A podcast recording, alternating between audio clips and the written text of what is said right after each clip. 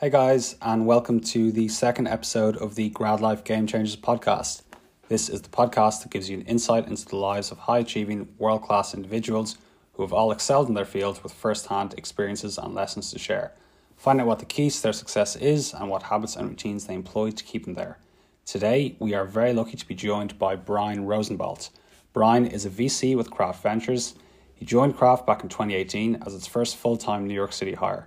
He's a real guru of the tech ecosystem with previous roles at Reddit, Twitter, and CBS Radio. He's been an angel investor in New York for several years, managing a syndicate of over 500 accredited investors through Riverside Ventures. In this episode, we discuss Brian's incredible career to date and then spoke about some more generic topics, like his thoughts on NFTs, Bitcoin, and the future of New York City post pandemic. Hope you enjoy. Uh, let's start with high school. Um, academics, like as a student, were you particularly broad in high school? Were you a high achiever? Uh, how uh, how did your kind of your high school experience shape you and bring you to where you are now? Um, I was okay. I would say I was okay. I say I was I was above average, but definitely definitely was not um, the smartest uh, academically in my high school. I went to you know I went to a high, high school that had a lot of smart people that did really well that went on to um, a lot of great colleges and like the whole the whole school and testing thing came came very naturally to them. So i was you know always kind of being i think compared to a lot of people that ended up going to like the ivy league schools and getting full scholarship somewhere. Um, but i you know i never really loved school. I never like loved the classroom. I didn't like taking tests. Um, you know, I had to like convince myself that it was worth studying for certain things because I would ask like, what, how am I going to use this? So I, would say I was an okay student, but I was, I was definitely far more interested in work and like the business side and internships and jobs. That's what kind of got me going much more than, than the actual classroom. Were you entrepreneurial as a kid? Did you have any side hustles going? Yeah. um, yeah i did a, a bunch of stuff. I mean i um you know like i mean growing up i was big into collecting cards and then you know in terms of collecting cards like i love the trading aspect of it. So building a portfolio trading sports cards memorabilia um, you know i'd read up on like the what sports cards cost and would go into stores and buy and sell cards. So i did that um, I sold a bunch of stuff on eBay when I was really young, when I was, you know, maybe 12 or 13 years old, selling a bunch of different types of things on eBay, finding random distributors and different folks online, selling some stuff that worked out, that didn't, made some money. Um, and um, yeah, started, did an e-commerce business. So I, I mean, I had like a bunch of these like random side hustles. I was just like fascinated by by business, by entrepreneurship, by frankly making money. At that point it was just like making money was like i mean it was so cool to me you know to be 13 14 and to do something online on the computer be able to make some money. And um, you know when i would tell my parents they would like not believe me. And that just kind of kept kept uh, kept that going. Love it. Which which side hustle did you have the most success with? Um i guess when i was when I was uh, like in you know like mid, the middle school high school time probably just sell, selling different things on ebay like just finding like the the, the hot item at the time um, whatever it was and just finding like a unique way to, to get those those items. I mean there's there's a time when i was like really into a video game and the the video games i was playing it was like very hard to find the codes to the game like the cheat codes. Um, and so I spent like a ton of time going in chat rooms and I mean doing all these like crazy things to trade codes, get codes, compiled like an amazing, an awesome list of them, and then would sell it on eBay. And like no one was doing that, and people were actually like paying a good amount of money, probably you know parents of kids who were screaming for these codes, and I was I was selling them. So that that's probably the most memorable and probably the best ROI. There, so you weren't even other... selling a, a, physical product on eBay. You were just selling a cheat code. Yeah, yeah. I mean, I would do, I would do, I would do both, but that was probably the most successful because exactly what you said. Like there was, you know, at the time when I started, you know, in high school selling on eBay, I wasn't exactly familiar with like cost of goods sold and like, you know, mm. calculating exact, you know, profit and marketing and all this stuff. And so, yeah, that was definitely the, the most the most successful one. Nice. Um, and then you went on to UConn. Um, how was that as a college experience? Um, our Irish audience uh, is not too like the the uh, sort of um, impression we get of, of, American colleges of the the traditional frats, the um, the football teams, the, the how big yeah. college sport is there. Is it a was it a stereotypical American college experience? Yeah, um, yeah, I would say it was pretty, pretty, pretty much that. okay. um, so thumbs up. You know, yeah, um, it, it was it was great though. Um, I had an older brother that that went to school there, so I was able to visit him and spend time there um, and get to know the, the campus. Um, I big basketball fan, big college basketball fan, so that definitely played played a role there um, frankly, I was looking at a bunch of schools and um, a lot, you know, where I, where I grew up, a lot of people went to the same college, like this, you know, the same 10 colleges were just the most popular to, to go to. UConn was, was sort of random for where I grew up in New York. Um, and I kind of wanted to just, I don't know, meet, meet new people, get a different experience, go, go into college, like not knowing all of my friends and that sort of thing. And so that's what I did. And yeah, UConn UConn was great. The basketball team was great. Saw national championship uh, being won. The women's team was great, um, and was able to join a fraternity. Was able to do a lot more of these like side hustle business things um, that ended up helping me tremendously figure out like what what what I want to do and like what I'm good at and what I'm not good at. Okay, and then you moved on to CBS. I'm right in thinking that was your first job out of college. Uh, what was that experience like? Yeah. So, um, so I was working for CBS Radio, um, and it was, uh, you know, the, the job was to basically sell ads for the local radio stations in New York. And um, it was, I mean, it was a grind. Like it was, you know, very, very low salary. I mean, if you did well there and made money, it was because you were selling ads. If you weren't selling, like you were not making money and you were probably fired within three to six months. Wow. Okay. Um, and so it was it was a intense environment. Um, it was just old school cold calling the whole time. Yeah. It yeah. So like my first day when I showed up, it was like, here's your desk and here's like the yellow pages, like cold call. Um, and um, it was it was it was great though because I wanted to do something in sales. I wanted to kind of just like go out there and, and prove myself and kind of like you know sink or swim type of thing.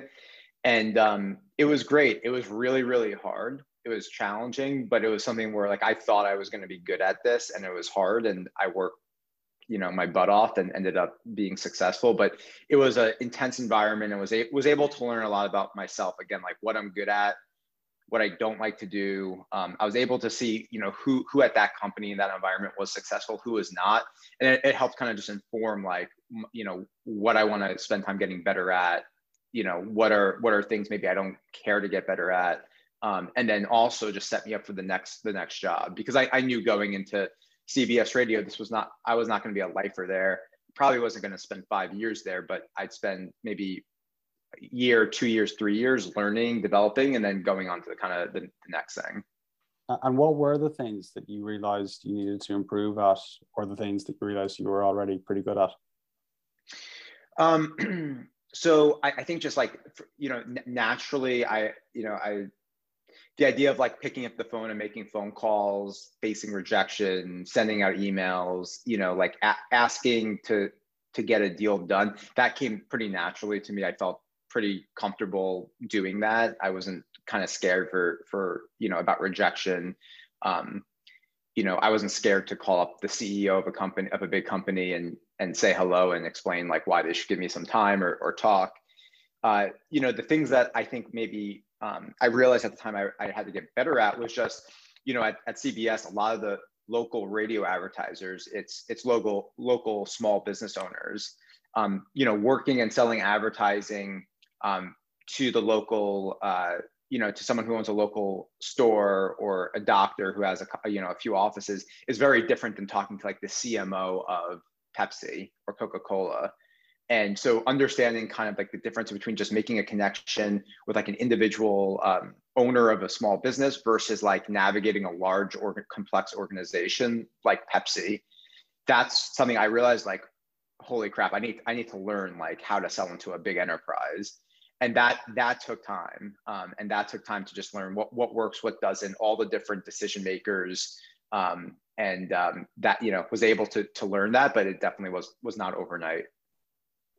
Uh, so then after CBS, uh, Twitter was your next role post that, which is um, pretty exciting because you joined there 2013 when I guess social media was um, it had become like an, an established industry, so to speak. Facebook had been around for a couple of years. Twitter was still pretty new back then, and people still didn't really know what it was. What was your what was your initial thoughts on the company when you first heard of it and, and then when you joined it? Yeah, so I I really wanted to work at Twitter. Um, I I was using Twitter a bit, but but basically at CBS, the one of the most memorable and biggest deals I closed there um, was basically the result of something I learned on Twitter. Like I learned about something on Twitter the moment it happened which which then allowed me to kind of like reach out to a decision maker in a company and ultimately it led to this big big deal. And so that you know there was other, and then just like being a sports fan learning about sports on twitter i just was like something you know twitter is a special place. Thing you know you learn about things really quickly there. And so twitter was building out their sales team i was in sales i was kind of like twitter is the place i want to go go work for and so I actually re- reached out. Um, so just to rewind back about a bit, you saw Twitter as the the best sort of platform for real time news. Yeah, for real time for real time news. Yeah, and, and, and I saw the value. What, I was that's how you. That's what you saw as its differentiator to Facebook or or the stuff that existed prior to that. Yeah, yeah, and it was it was impact. You know, it helped it helped me close like a huge deal that that was really good for for my career and and my time at CBS. And then on the personal side, like I was, I'm a big sports fan. I'm learning about all my sports news on Twitter before ESPN. So, so something definitely special was happening there, you know. And so I realized this is something I want to be be a part of, um, and could see that why brands would want to advertise there. And if I'm going to be selling, you know, ads, I'd lo- I want to sell something I believe in, and that I think if I were them, I would be spending money on. And Twitter was the the number one place I was excited about. And tell us about your experience working in sales and Twitter and seeing the company grow.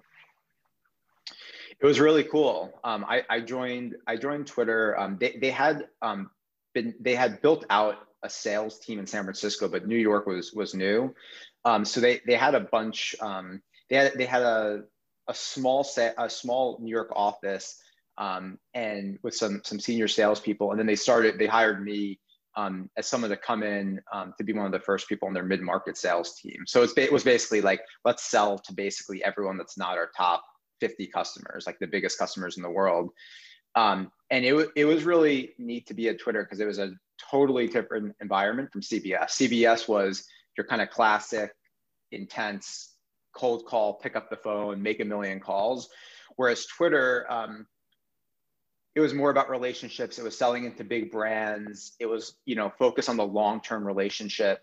Um, you know it, it, it, was more strategic and less transactional i would say um, but it, you know what was great is there i think there's a ton of valuable lessons from cbs that i brought to twitter and was able to kind of combine with what i was learning at twitter that that made me successful there and frankly i think there's a lot of sellers that would would have or would benefit from having that cbs kind of classic more kind of intense sales environment that would, would have benefited from it. So, so it was, it was great to kind of have the best of, of both worlds and, and learn from, take lessons from both.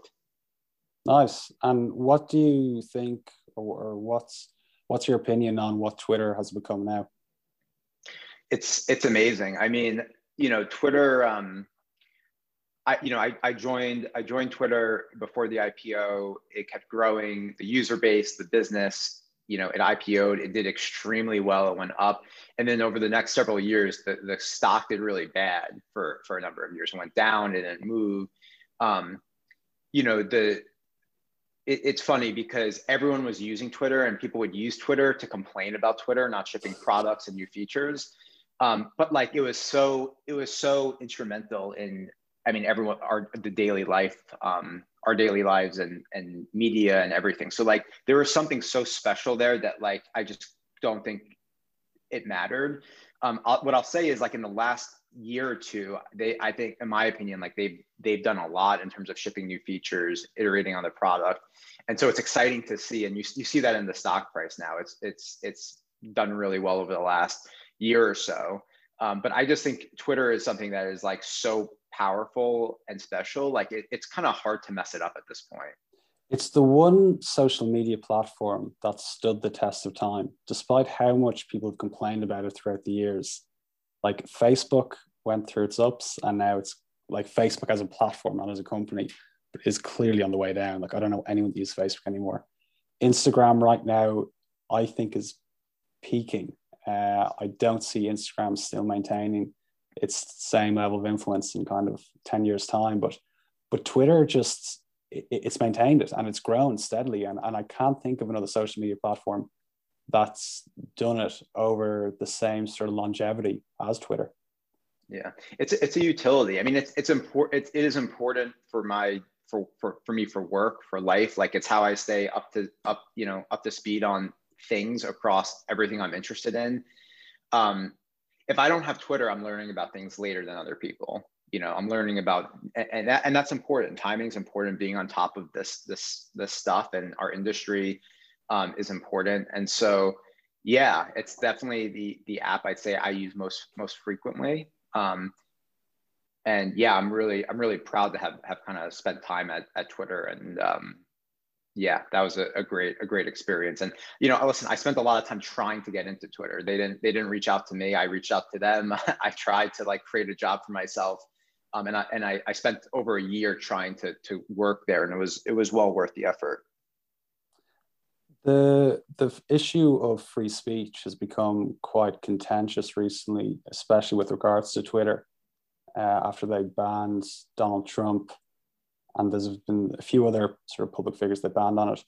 Where where do you stand on it on on Twitter's role in being, um, I guess, being a platform uh, and not censoring people, but also recognizing its sort of public obligation to protect citizens and not spread disinformation?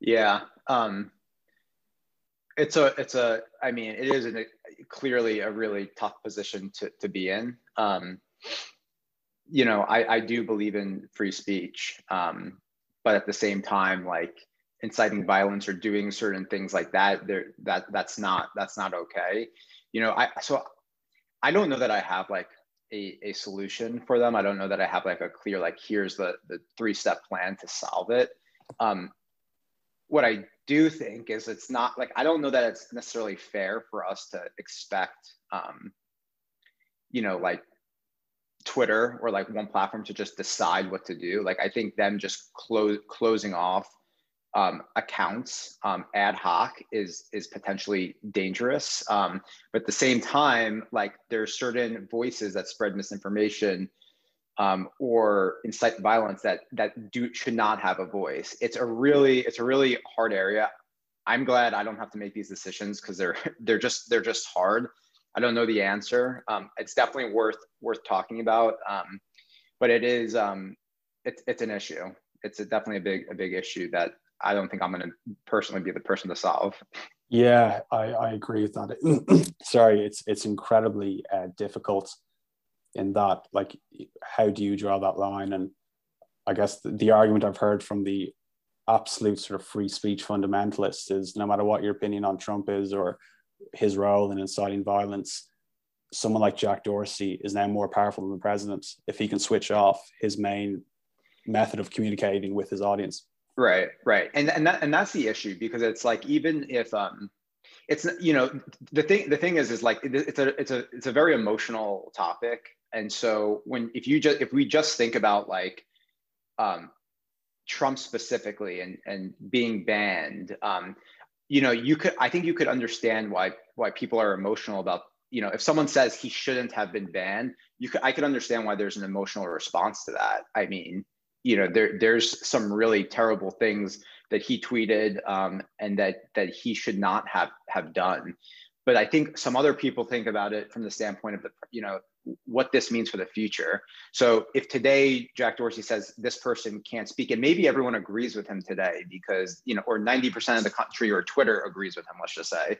Um, you know what, what's to say what happens tomorrow or next year um, and it's it's that that slippery slope that's a question mark. And it's it's just hard because it's it's not there today. Like those you know the the repercussions from that isn't happening but it, it sets it sets it up so that it could. So this is why it's it's so tough. Um, but yeah i mean does, should should jack dorsey be the most powerful person in the world in terms of determining who has a voice or not? I think like everyone could could agree like jack probably shouldn't be that person. I think jack would agree with that too I think he doesn't want that opinion. So it's it's figuring out the best way, you know, for for society that that makes sense and is and is fair. Uh, let's move on to your next uh, role then, which was Reddit.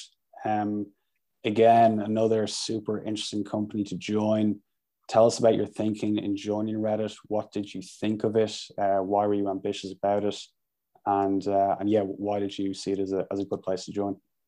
Yeah, so I, I mean, I always knew about Reddit. I never was a, I wasn't a huge, huge user, but I, you know, I was at Twitter. Um, you know, I had done well there, but I wanted, I wanted to do more. I wanted a bigger role. Twitter at this point is a public company, huge team, huge sales org, lots of layers. Um, and you know, I was, I wasn't. It was just impossible to, to grow as fast as I wanted to there. And so I, I was looking into startups, but also big companies. I wanted something where I thought there was a big op- like a, just a big opportunity and, and reddit was perfect because the website's huge. It's one of the most popular websites you know in the us and in the world um, but their their team was really small. The business was really small. And so I, I saw it as an opportunity to just have a big impact. Um, and so you know and I, I went to I, I started using reddit more and more. I thought it was like the ugliest site i've ever seen in my life.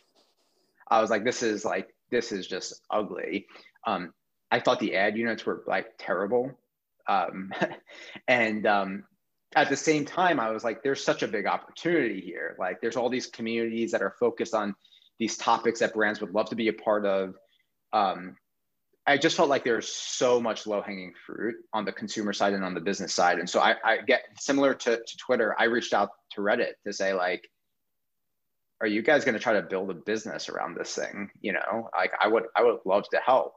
Um, and it was great timing. Um, reached out cold to to my to my my future boss um, and ended up going going to Reddit. And I was it was an incredible experience, and it was everything I thought in that huge opportunity, huge platform with an appetite to like let's try to monetize this thing and, and build it and so I was able to join you know pretty pretty early in that journey and, and kind of kind of help see that through Nice. Um, what did you make of the recent Wall Street Bets fiasco when uh, a group on Reddit essentially took down some of the most powerful institutions on Wall Street?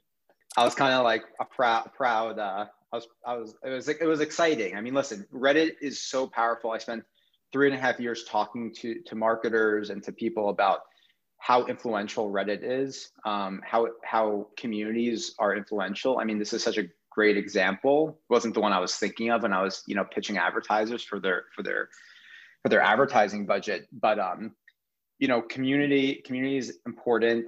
Reddit is influential. Um, you know, it, Reddit allows people to kind of come together, and um, you know, I thought it was it was i mean it was entertaining to watch i was i wasn't a huge part of it i'm not like a super super active user on Wall Street Bets, but I, I have gone to it and I do go to it from time to time. And um, sometimes I think there's some interesting ideas, and sometimes I just laugh. But it was uh, it was an entertaining few weeks. And it, its legacy could, sorry, my throat keeps going on me. Um, its legacy could potentially disrupt the future of finance in in how uh, stocks are traded because uh, meme stocks now seem to be more powerful than ever with all powered by Reddit. Yeah, I mean, it's funny. I've I've always, from a very young age, I've always kind of thought to myself like, I don't get the stock market because it's based on just like perception, basically, you know, mm. and projection.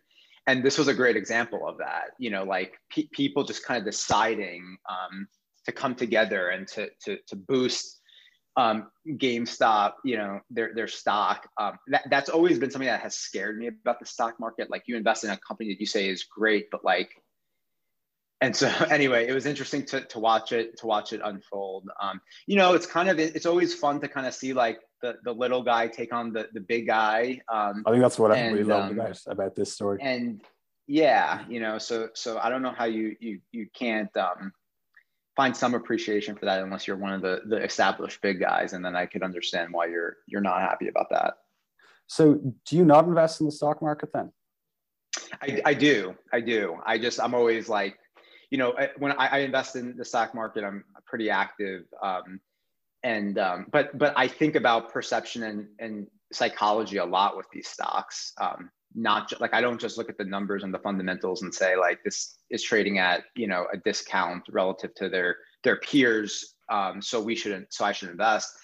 Um, I do think about just perception and um, mentality. Like you know, in the the beginning of um, in the beginning of quarantine, like every single person I know is trying to buy a Peloton. It just seemed like it just seemed obvious like Peloton would be a good stock mm. to buy. Um, people love the brand. The community is amazing. It's a good product. Retention's good, and everyone is gonna is trying to buy this thing. It just seemed like the storyline, the press is going to be about how Peloton is like blowing up, and so I bought that stock, and it was it was it was really good. Um, so I, I mean, I, I do th- I do I am active, but I do think about how like you know the the stock market isn't always 100% correlated to fundamentals are there any other stocks you're excited about in the future? Do you think um, think any tech companies could go on in the next few years to challenging the FANGs? I mean, I think there's a lot. I mean, I think there's a lot of them. Um, I, you know, I'm I, I have a pretty my I'm an investor in a bunch of stocks, and I do buy and sell somewhat frequently. So if I something changes, I you know I, I change. You know, there's a there's a few stocks that I'm just long on because I I I like. Um, not necessarily technology, but like I, you know, I'm an investor in Starbucks, and I love the company because I use their mobile app, and it's, I mean, it's it's it's a great um, it's a great experience. Um, you know, I, would say um, Tesla is another one. I mean, I would just never bet against Elon Musk. I mean, that's a, that's another thing. Is like if you look at if you want to play the fundamentals game and the numbers and compare it, you'll see people that say this is so overvalued or not but I would never bet against that guy um, and what he's going to do in the future. Um, so I'm a, a, big big fan of, of that one as well. But but yeah, we could we could check in in a few months. I'm always constantly. Um, I'd say a few times a year there's there's stocks that come up that I get really excited about. Right right now there's there's nothing like new I'm super excited about. But in the beginning of, of quarantine, that that was Peloton for me. I've been quite uh, interested in Pinterest recently because I think its its stock has moved about ninety percent in the past sort of five months, and they've also acquired Visco, so it looks like they are pretty aggressively targeting that Gen Z demographic to try and become the next social media platform for these guys. Yeah, I think I, I think it's interesting. I I um yeah, I don't own Pinterest, but I've it's been kind of on my on my radar. I'm I'm not a Pinterest user, but um, coming coming a bit from that world, like they have a, a, very they have a very big audience, very active audience, and a very unique audience. Um, you know, they skew female, um, which is which is attractive because like a platform like Reddit skews male, for example, um, and it's a super visual platform, which is great for advertisers and, and brands. So yeah, I could see them um, continuing to grow and do well, I could see them potentially being like a, a, it would be a very big acquisition target. But any of the big social media giants would be, you know, very lucky to have to have them as part of part of their company. Uh, let's get back to your career. So post Reddit, you joined where you are now, Craft Ventures. I'm right in thinking that. Yep. Um, yeah. What, so, what brought that decision about? Um, what appealed to you about being a VC? How did you do it? Uh, lots of people want to get into VC, very few people can. Yeah, just just talk us through that process. Yeah, so um, so you know, I, I should say, um, you know, when I was at CBS and Twitter, you know, I'm selling ads, but so, some of the most memorable experiences I had was actually working with startups on their advertising. So it was working with um, Grubhub or Seamless or Uber when they were entering a new market with their radio ads or their digital ads. And, and it was just exciting to work with those startups, um, those teams. Um, you know, at Twitter, I worked with a lot of direct consumer startups, met a lot of founders. Um, again, just like the difference between working with a huge Fortune 500 and working with a startup was really different. And I just, I got a ton of energy from, from working with the startups. I was also fortunate to work with some of these startups at the time, um, like um, Harry's and Warby Parker. Um, and um, was able to kind of see them from from from early days to just getting really big. And i felt like i felt like it was really fun spotting those companies and those founders early before people knew all about them before they raised hundreds of millions of dollars. Um, and i thought it was something I, I may be good at. So you know once i got to reddit and once i was in a, a place in my career where i could start investing some money into startups i started to do that. And i started to to so on the side when i was at reddit i, I started finding some startups, investing in them here and there. And then I actually started um, more actively investing on, on AngelList um, and um, started investing in other people's syndicates, um, which is basically, um, for those who don't know, you know, so, someone, an individual, um, usually an experienced angel investor, gets an allocation, let's just say $100,000 in a, in a company, and then they syndicate you know, they may put in $10,000 and then the rest they syndicate. So someone like me and you and others could put in $1,000 or $5,000. And so it's a great way to learn and get your feet wet. So I, I did that. Um, and then I started to do my own syndicates. And so I, I built my own syndicate, Riverside Ventures. It became one of the largest, most active syndicates on AngelList. We had some great deals. And I'm doing this on the side. So anybody and, can uh, put money into that? Um, yeah, so it's it's in the every country is different, but I believe it. I believe it's a you have to be an accredited investor. Okay. Um, in the U.S., I think every, every country is different though what their what their rules are. So you have to be an accredited investor, um, but you can put in, you know, and there's different different ways to be accredited. Um, but um, you could put in as little as a thousand dollars. Um, and so I, I I started doing my own syndicates, started doing spending a lot of time on it, saw some success realized like a lot of my energy was going into investing um, and realized that this was what I wanted to do.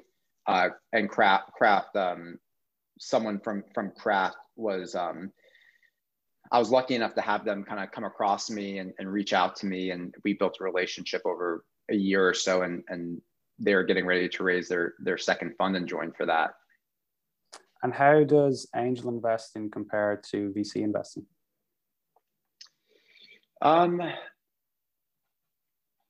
yeah it's um it's it's it's it's different and it depends how it's different you know i mean listen as an as an angel it's your own money it's my own money um and so if i think um you know if i if i want to invest in in a in a company i'm you know i'm i'm the only person you know i'm the i'm the gp i'm the lp with a fund there you have partners there's other people at the fund and there's LPs you you know who you're investing money on, on behalf of, and there's certain return expectations.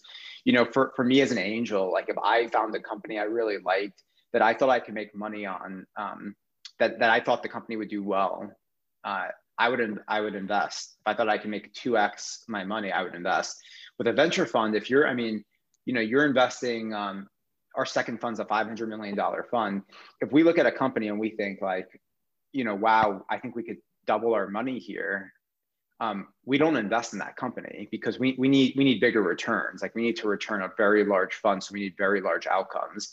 And so the difference is there are some companies as an angel i would invest in because you know because i think i can we can see a return. But at you know with craft if, if we don't think there's a big enough return it just doesn't work for the for the venture capital model. Okay um, that's all the questions I have on your career. I've got a few sort of generic topics now I'd like to cover. Uh, one, we kind of spoke a bit uh, before we started recording, but let's chat about it again. Uh, the future of New York post pandemic.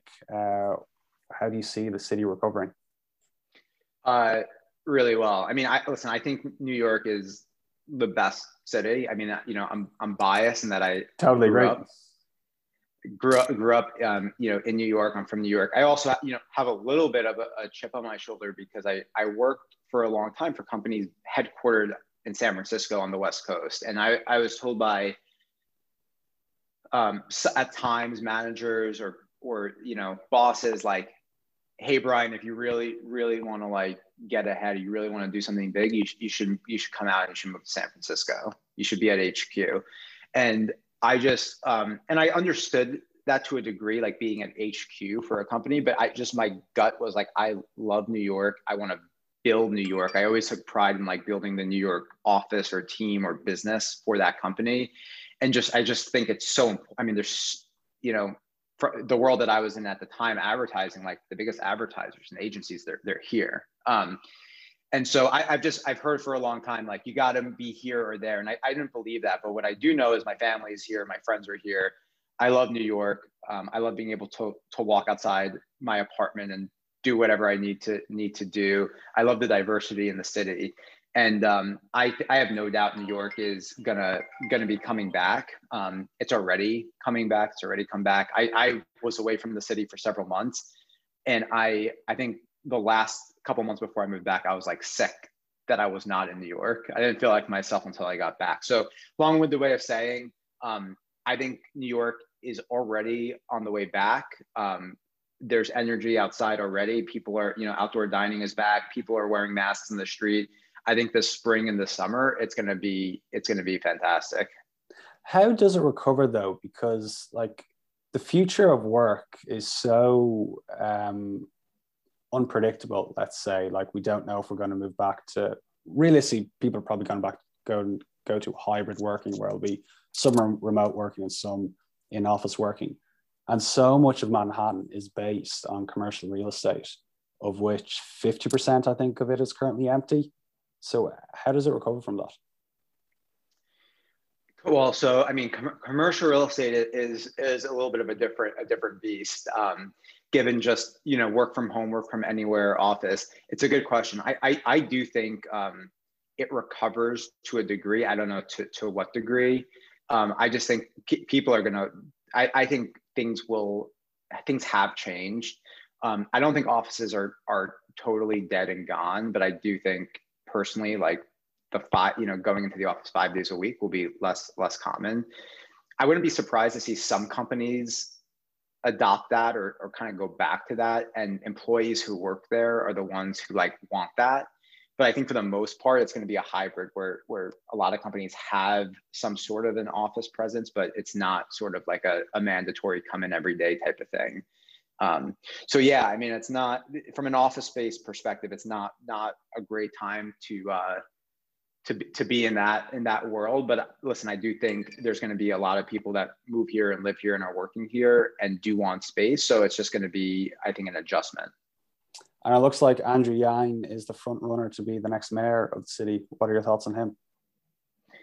I think I think he's great. Um, I think uh, I think he um, he or whoever uh, comes in to that seat moving forward is gonna have a huge impact and do a lot. I think um, I think there's a lot of work to be done in the city, um, and I think someone like Andrew Yang or some of the you know another candidate is gonna is gonna do a great. job. I, am looking forward to kind of a new a new mayor um, with new new energy and new ideas to come in um, and specifically you know someone who who has an interest in the technology space i think it's i think it's important to to be supportive of technology companies building and staying in new york um, i don't know if you you've seen on twitter or in general like the, the mayor in miami what's going on there i mean he's like single-handedly recruiting a lot of influential um, tech you know tech founders and venture capitalists and there's a lot of buzz and excitement in miami and it's really actually inspiring to, to see kind of a, a, mayor work so hard for their city. So I'm hoping to to get some of that similar energy um, in in New York. Yeah, absolutely. It's it, it would be great to just have a sort of non-career politician uh, lead the city and someone who's really in touch with um, with with the real world. Uh, he seems like a, a, a, true innovator, Andrew Yang, which uh, you rarely get guys like him in politics, in my opinion. Um, Right. I don't want to keep you too much longer, but uh, I want to talk about crypto before we go because uh, it's a pretty hot topic at the moment. Are you exposed at all to crypto? Do you own any? What are your thoughts on it? Yeah, I, I do. Um, I'm not. I'm not. You know, I'm not. Um, the deepest into it, um, but I do I do own you know some some Bitcoin um, and some other coins and tokens, but it's not. Um, you know, I, I would say I'm I'm not a skeptic in that I, I don't believe in it. I'm also not all in on it. Like most of my money is going into it. You know, I'm still way more invested in traditional kind of investments in stocks than than than crypto. Um, but I, you know, I I am I was an early investor in um, Dapper Labs, which produced NBA Top Shot, which is kind of doing sports cards on the blockchain. And so, yeah, I, you know, I listened to uh, the, their founder was on um, uh, the Jason Calacanis yeah, show the yeah. other week. Listen to it. Yeah, it's good.